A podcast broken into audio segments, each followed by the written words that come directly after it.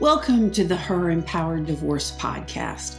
I'm your host, Beverly Price, and I am the empowering divorce coach who guides you on your journey before, during, and after divorce so you can eliminate pain, overwhelm, sadness, and anger, and create more knowledge, skill, and peace than I experienced myself. With my 30 years of divorce and empowerment coaching experience, I understand exactly what you're going through. Divorce is a difficult and emotional journey, but it can also be a time of growth and transformation. Through this podcast, you'll gain valuable insights on all aspects of divorce, from the logistical and financial to the emotional and legal. My goal is to empower you to confidently move forward in your divorce, manage your emotions, think clearly, avoid common mistakes, and ultimately create a happy and fulfilling life. With expert guests, practical advice, actionable tips, and inspiring conversations, we'll explore how to master your divorce and emerge stronger on the other side. You don't have to face this journey alone. Let's start together and create a better future for you. So, without further ado, let's get started.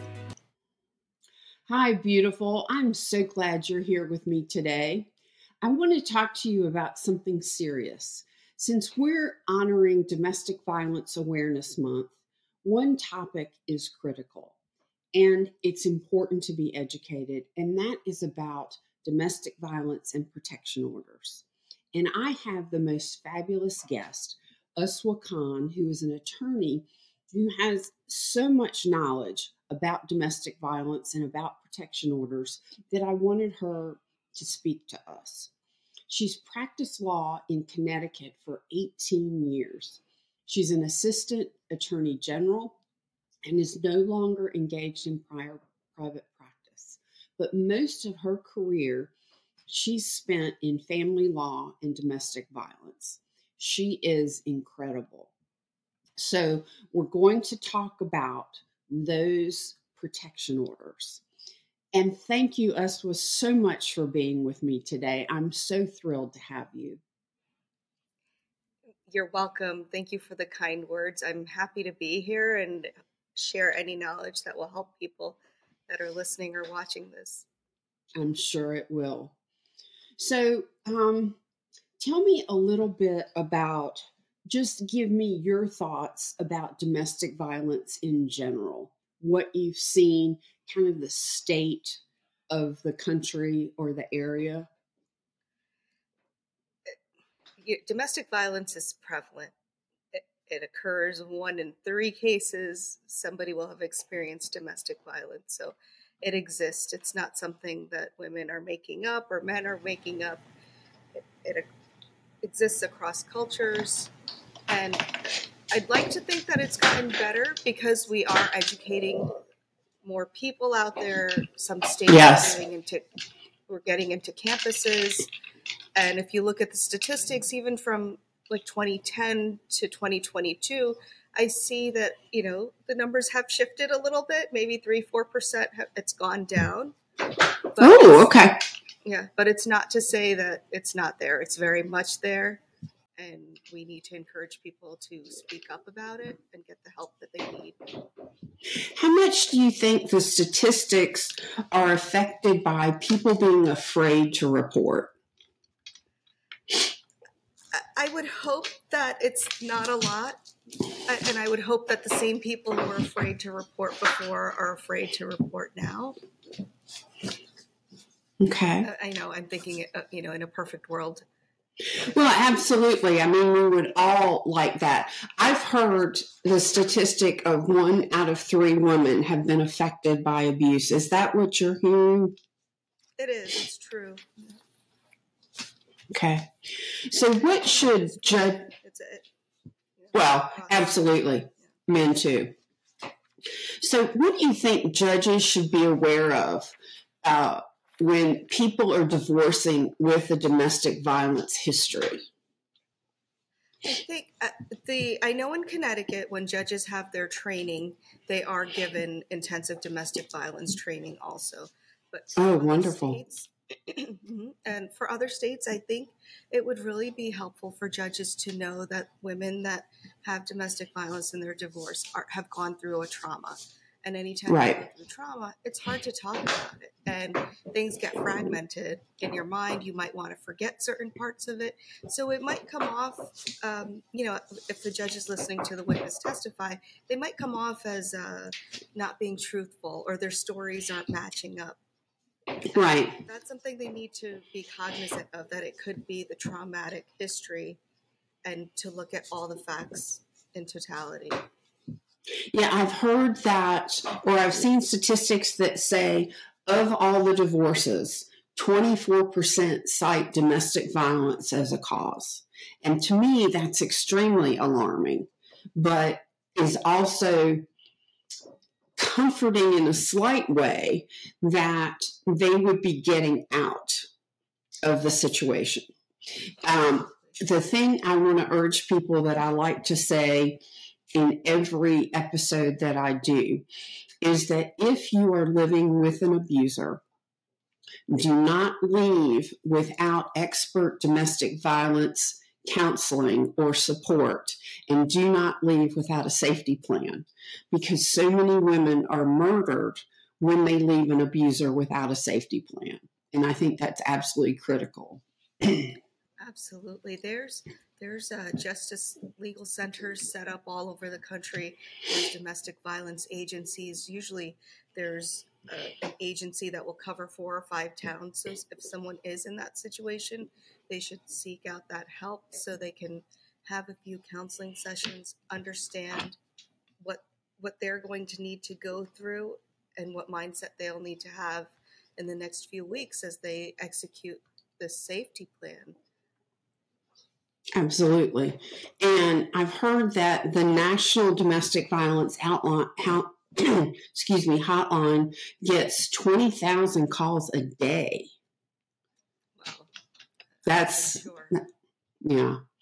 So, is there something when we get into a situation where a client has an attorney, is there something that a client should tell their attorney about their domestic violence history?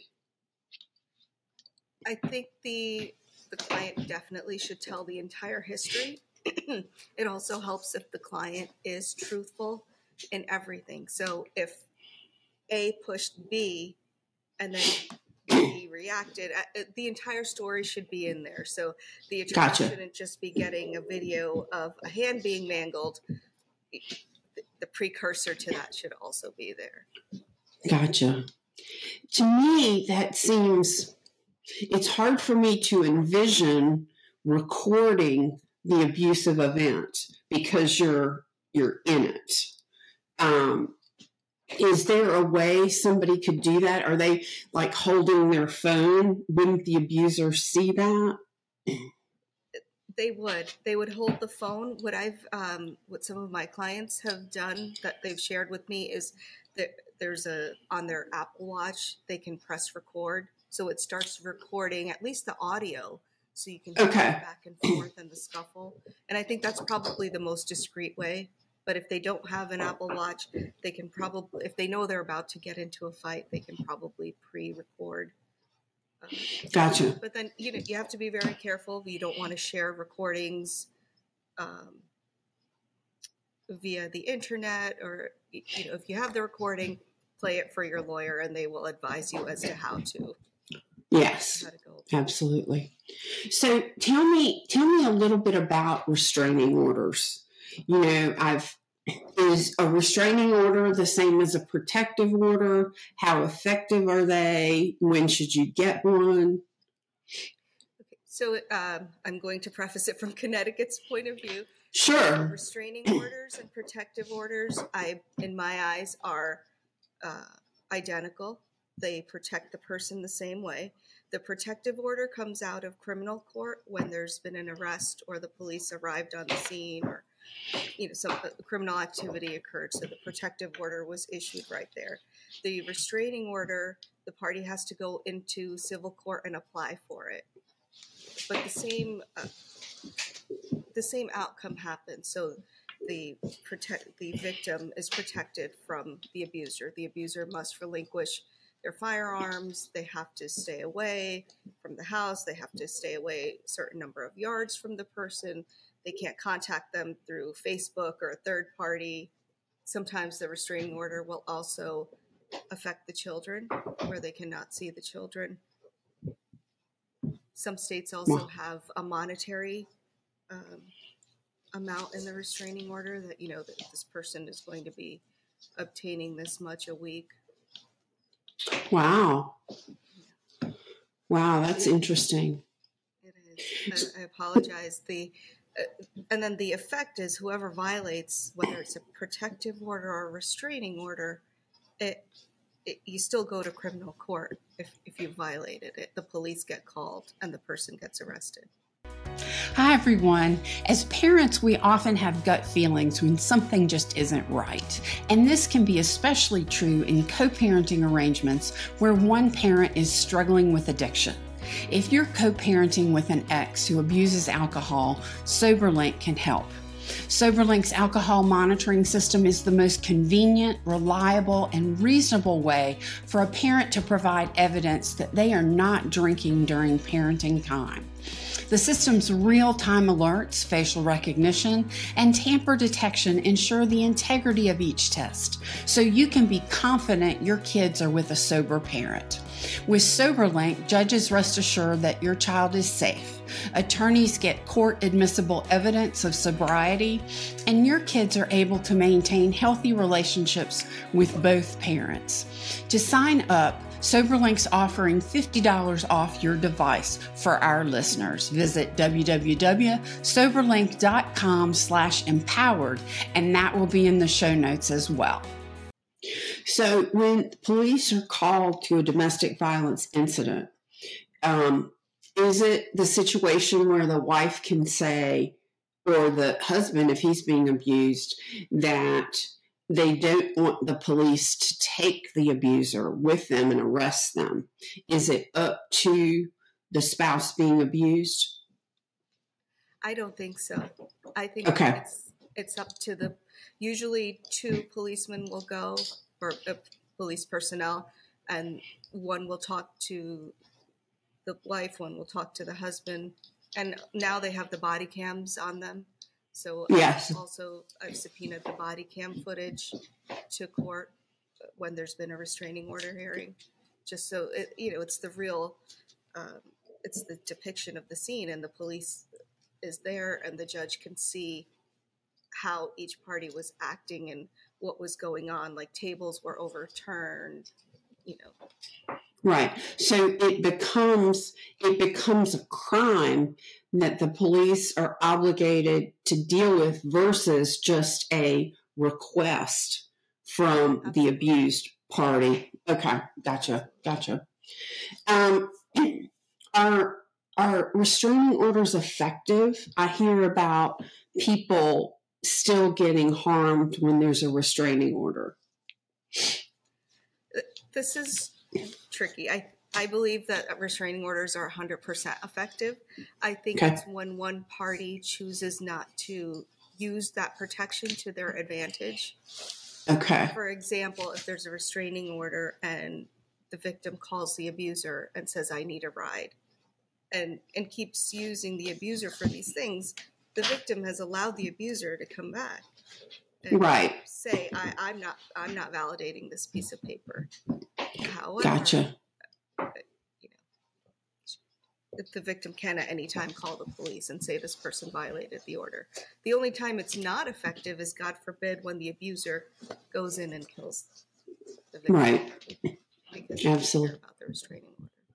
Yeah, that's that's certainly true. Um, so how well I'm thinking about your clients and I'm thinking about from my personal experience when I was a victim, there's so much fear. there's fear of retaliation. There's fear of making them matter. There's fear of the abuse getting worse. Can you tell me a little bit about the mindset of the clients that come to you for help? And it seems like it would take a tremendous amount of courage for them to do so. It does take a tremendous amount of courage to to one speak up and then to two actually take that step to go and talk to somebody.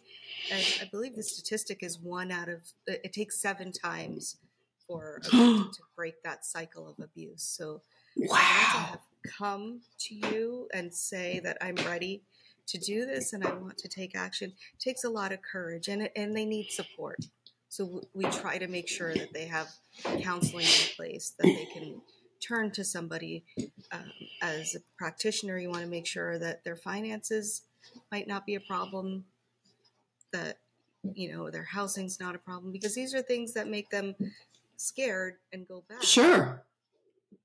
Yeah, if they don't have a means of supporting themselves, mm-hmm. that might be a reason that they stay. Absolutely. They have oh. children in school and pets at home. Eh, eh, you're living in a 5,000 square foot house. You don't want to leave to go live in a 12 by 14 room in a shelter. Right. Absolutely. And then there's the shame the shame of being a victim, the shame of other people will know. Is that is that a factor with your clients? I feel like when they come to me, or in the past when they've come to me, that has been resolved in their mind. They've made a decision that this is not going to stop them. Obviously, it, you know, our proceedings are confidential. Right. And so they know that it's confidential. And a lot of times if if there was a an arrest, it might have already made it to the paper or online. Right. Absolutely. And um it seems like that you know we talked about earlier that there's so much violence that can happen if someone says they're going to leave and it's not only violence against the spouse or the partner, it can be threats of violence against the children, um, almost as to to to cause pain to the partner. You know, it, I'd rather harm the children and make you suffer than harming you necessarily. Absolutely, they know that it's all about control and mind control. So they know that how how how are they going to control this victim? What does she love the most? Let's go after that. Tell me a little bit about what you've observed about abusers. are they are they do they look like everyday people on the outside? What goes on inside of them? What makes them do this? I wish I could tell you what makes them do this. Uh, all I know is that uh, there's all different kinds uh, because we we sit and we try to mediate before the issue goes in front of the judge, and some of them will come off so charming, and there there have been others where off the bat they are just aggressive and you know like scary to even be sitting in the room with. So. Is there, you know, we've talked a little bit about physical violence.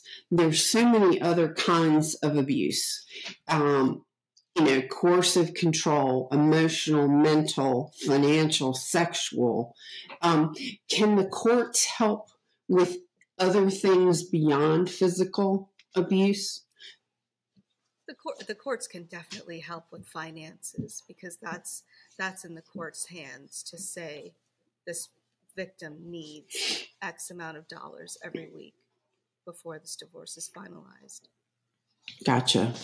Gotcha. What about, um, I'm thinking about what about the partners that aren't married? They would have an even tougher time, it seems like, because there's no official relationship that requires them to be compensated financially. Absolutely. You're right. And unless they had some kind of physical contract, there's really nothing they can do. I know there's laws where uh, landlords can work with an abuse victim to help them change their locks or things of that nature. But you know, if it's a party that's just two, if it's two people that are just together, there there's really no there's usually nothing there in paper about how things will be divided out. What what is the process that someone needs to go through to get a restraining order? In Connecticut, you go to the Superior Court Clerk's office and they give you forms. You fill it out. There's an affidavit, which is an, extremely important because on that affidavit, you want to write a little bit of history, which might be important to why you're so fearful of this person. And you want to explain to the judge who's reading this affidavit why your life is at risk and why you are in imminent fear that this person will come back and attack you, your children, your pets. And sometimes if someone's been stalking you, you can say, I know he drives his car around my house 10 p.m. every day because I see it. It comes up on my camera. That's another good point. Stalking is is something terrible that can happen to victims. Is that something that protection orders can protect you from? It is. In Connecticut, if the two parties don't have a relationship, they can file a civil protective order. And so the stalking would be covered under that. But even under regular restraining orders, stalking, threatening behavior is covered. And um, let's go back to, for a minute to in the divorce situations, in abusive situation. Is it critical to select an attorney that has experience with domestic violence? You know, I, I think it's very important. It's absolutely helpful to select somebody who has experience with domestic violence just because they, they can understand and they can explain. If they need to hire an expert, they may know the people who they can use to testify. Although my first domestic violence case that came to me, I, I was inexperienced, but it was just, you know, it was the way I reacted to the victim and how she felt comfortable with me and sharing things. And yeah, I think that would be. It seems like you would be somebody that a victim would be very comfortable with. Thank you. Yeah, they've said that I have a calming effect on them. So. Yeah, and I bet they need that. Absolutely, with the turmoil going on in their life, yes. So when women or men apply for restraining orders, um, I was told that there's a significant number that kind of retract that restraining order. They may come in one day and apply, and then the next day come in and say, I've changed my mind. Does that happen a lot? I, I have seen it, but I wouldn't quantify it as a lot. And the way I've seen it is that they just don't show up and it gets dismissed. And the context that I've seen it in is the abuser saying, well, look, she didn't even show up. She applied and didn't show up. But it's out of fear or out right. of retaliation that she may not have shown up. And so, how do, go ahead. No, that's okay. How do we get a judge to an, an abuser's attorney, well, maybe a judge, to understand what's going on in the victim, the fear, the you know why she's doing this. Um, it seems like you would need some sensitivity in the judge, and yet they need to be objective to kind of decide this case. What is it that you hope judges will understand? I, hope that they can understand that the person coming in front of them is sharing a very uh, secretive and important piece of their life with them. And, you know, like how we hear children don't make up lies about abuse most of the time victims don't make up lies about the abuse either. And so when i have my victim on the stand i will have them testify about the fear and why this fear is there because that's important to know that, yeah. you know fear is subjective but to her she knows because last time he yelled like this he proceeded to smash an egg on her or right right. So do you you mentioned a point about victims not making things up. But I've heard some attorneys say that people use domestic violence complaints to um, to almost stick it to the abuser or the other party, and it clouds this understanding of the significance of domestic violence because they'll say, "Well, there's so many false reports." What are your thoughts on that? it's difficult. I've represented men who have gone through this exact same thing, and they sat in my office and told me that this is this was a total lie. Like, you know, we were just making dinner and something happened, and she right. out of proportion. Or you know, the the wife may have used it to get custody of the children, and unfortunately, right. it's just something that they have to stick out until they get their day in court until they get their hearing in front of the judge so they can tell their side of their truth. And it's the judge's responsibility to try and understand the true from the false, right? Absolutely. And I guess it's it's the way the lawyer presents the case. Yeah. That's quite true. So when when an abuser is talking to you, talking to the police, or an, a victim, excuse me, when it, it, a victim is talking to you, talking to the police, what kind of mental condition are they in? What kind of emotional condition are they in? And do, how do the, the police in particular kind of think of that victim? Many people feel divorce is a death sentence, but with the right support and guidance, you can move through the process with knowledge, skills, and confidence. It can also be a time of growth and progress. As a divorce and empowerment coach, I'm an invaluable member of your divorce team. I help you understand and navigate the process, come to terms with your emotions, avoid costly mistakes learn skills to help you communicate and negotiate, find your true voice, and create an empowered life post divorce. If you're interested in learning more, schedule a free consultation at herempowereddivorce.com. You know, are they scattered? Are they disjointed? Those kinds of things. What condition are they in? They're fearful. They're scared because they're now dealing with the police, which in itself is scary. Their adrenaline is probably high because they've just come out of a, a fight. And there's, you know, these fear hormones that are still uh, running around and they they don't know what's going to happen. So they might come off hysterical or crazy is a word we hear associated with women. Um, and i know even when they come into my office they will get tearful they will get nervous. They they'll start speaking faster or their voice tone will change. And do they forget some parts?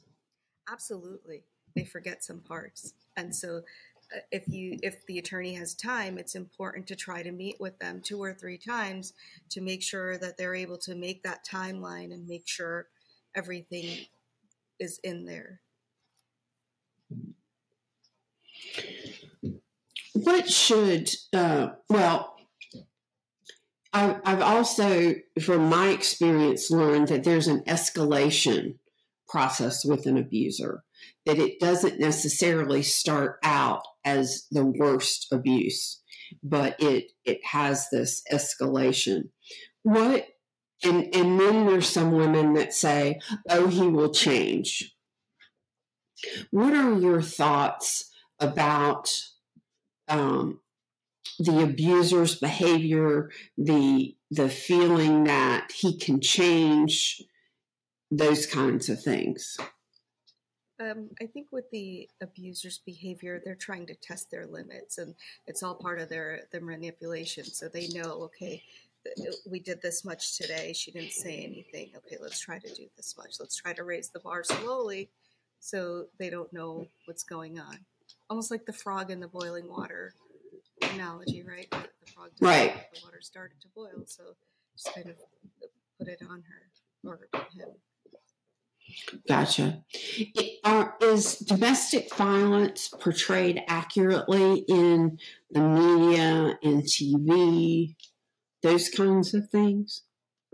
I think na- nowadays it is. I saw an excellent series on HBO, Big Little Lies, and uh, just looking at it, I could see all the elements that we look out for uh, when we're doing a domestic violence case, and it was all there. And it started off with the child being aggressive at school to another child because the child had seen this behavior in the house.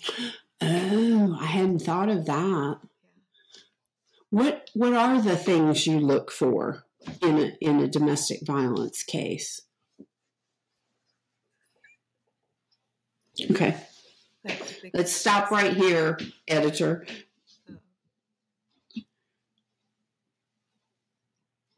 this is hard. What do we look for in domestic? You know, it's it, it was like it was like the little things, like uh, like control, like him controlling her, not allowing her to see her friends. That's exactly what I'm talking about. Okay. Okay. All right, editor. Let's pick back up. So, what are the um, what are those things? You mentioned there are things that you look for in domestic violence cases and that you saw it in Big Little Lies. What are those things that you look for? It's uh, a lot of these things are the classic signs, like the abuser bringing the victim away from her family members, away from her friends, so that she doesn't have that support network. She's alone. Gotcha. And, you know, maybe the abuser will be charming in public and everyone will think they have a perfect married life. And behind closed doors, it's not that way. Gotcha. Gotcha. Um, does it typically start with verbal abuse and move on? I I am assuming so. I don't know if there's a I don't know if there's a click one day he just starts hitting. I I don't know. Uh, but I know that there's definitely a lot of manipulation going on, a lot of gaslighting. The first time it happens, the abuser might say, "Oh my God, but it, it was you who made me do it. It wasn't me." So if you change your behavior, I won't react this way, and then that causes the victim to be around eggshells next time something happens like this. You know, tiptoeing around, don't upset the abuser. Gotcha, gotcha. So scary, so scary. So when when someone has a violent incident or when someone decides they want to leave, what should that victim do? What would be the thoughts that they would do or the actions they would take? I, uh, like you had mentioned before, they should have a safety plan in, in effect. And what is that safety plan? You know, I have a separate bank account and I have money and I have a cell phone. I have X, Y, and Z as support systems. I have a car to get around, whether I have a place to stay if necessary. Gotcha. I like to um, ask all of my guests to give actionable tips that that the people can take. And so, in this case, what actionable tips would you suggest to a woman that she take um, if she's now serious about moving forward with leaving um, the relationship?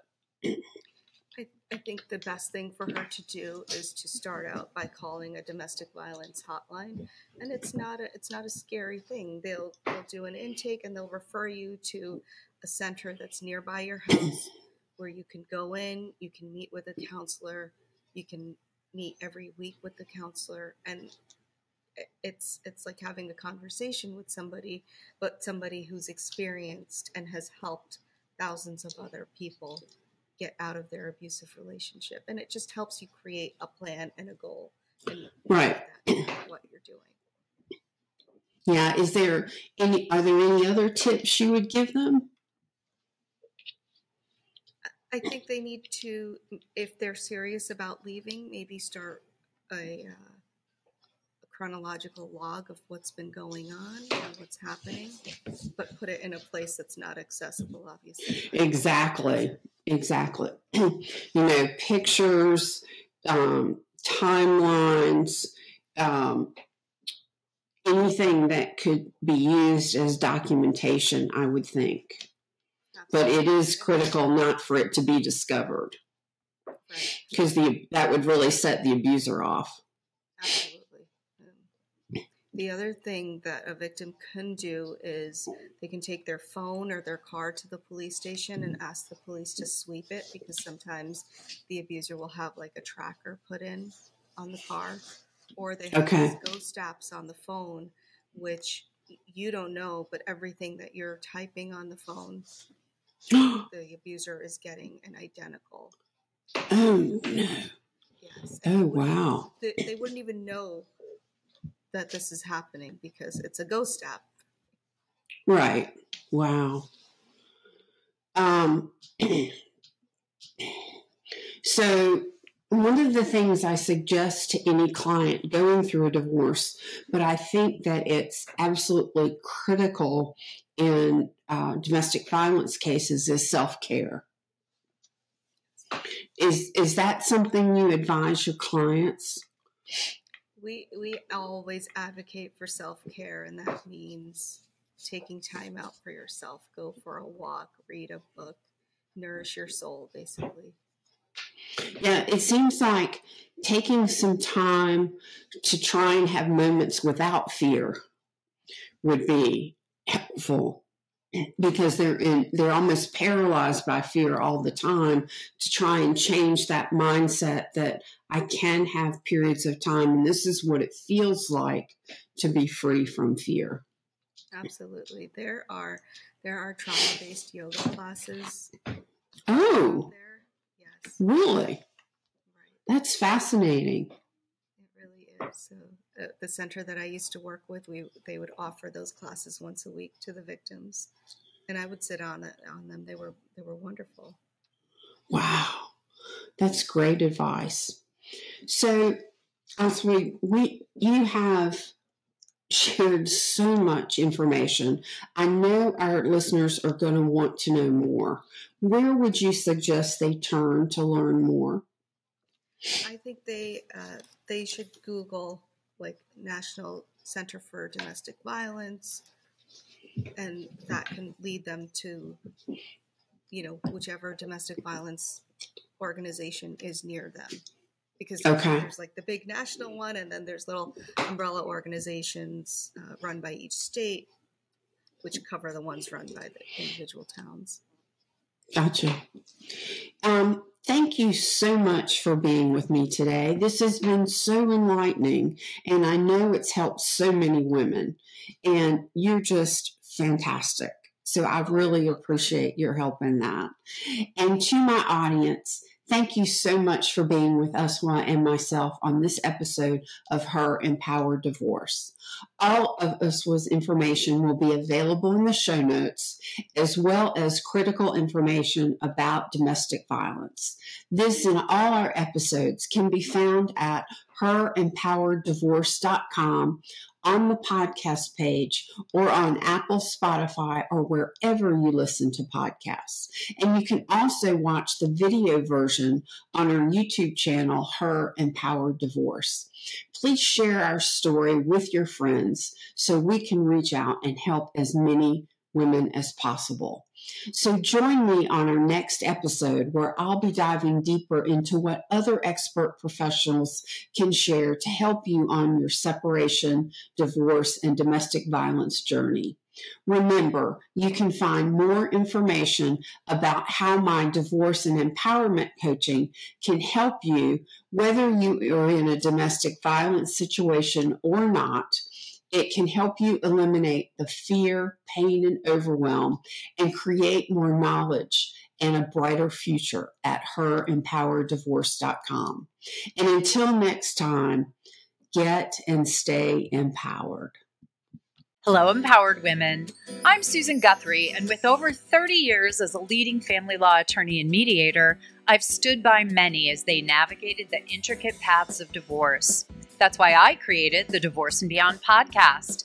Drawing from my own expert insights and bringing in some of the country's top voices on divorce and its many facets, we aim not just to help you endure the storm, but to rise and shine brighter than ever in your beautiful beyond.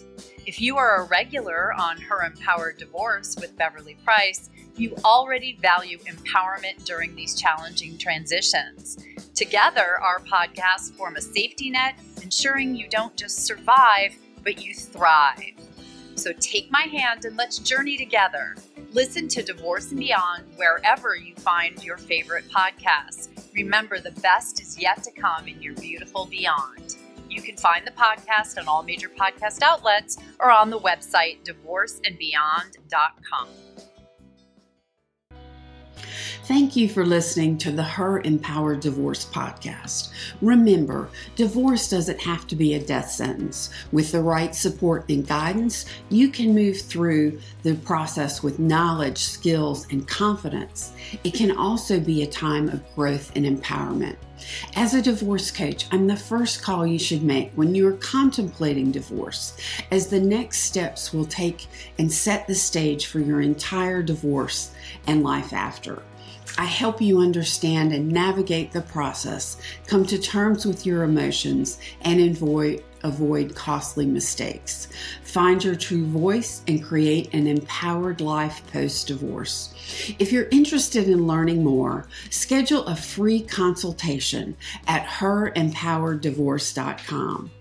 Take care.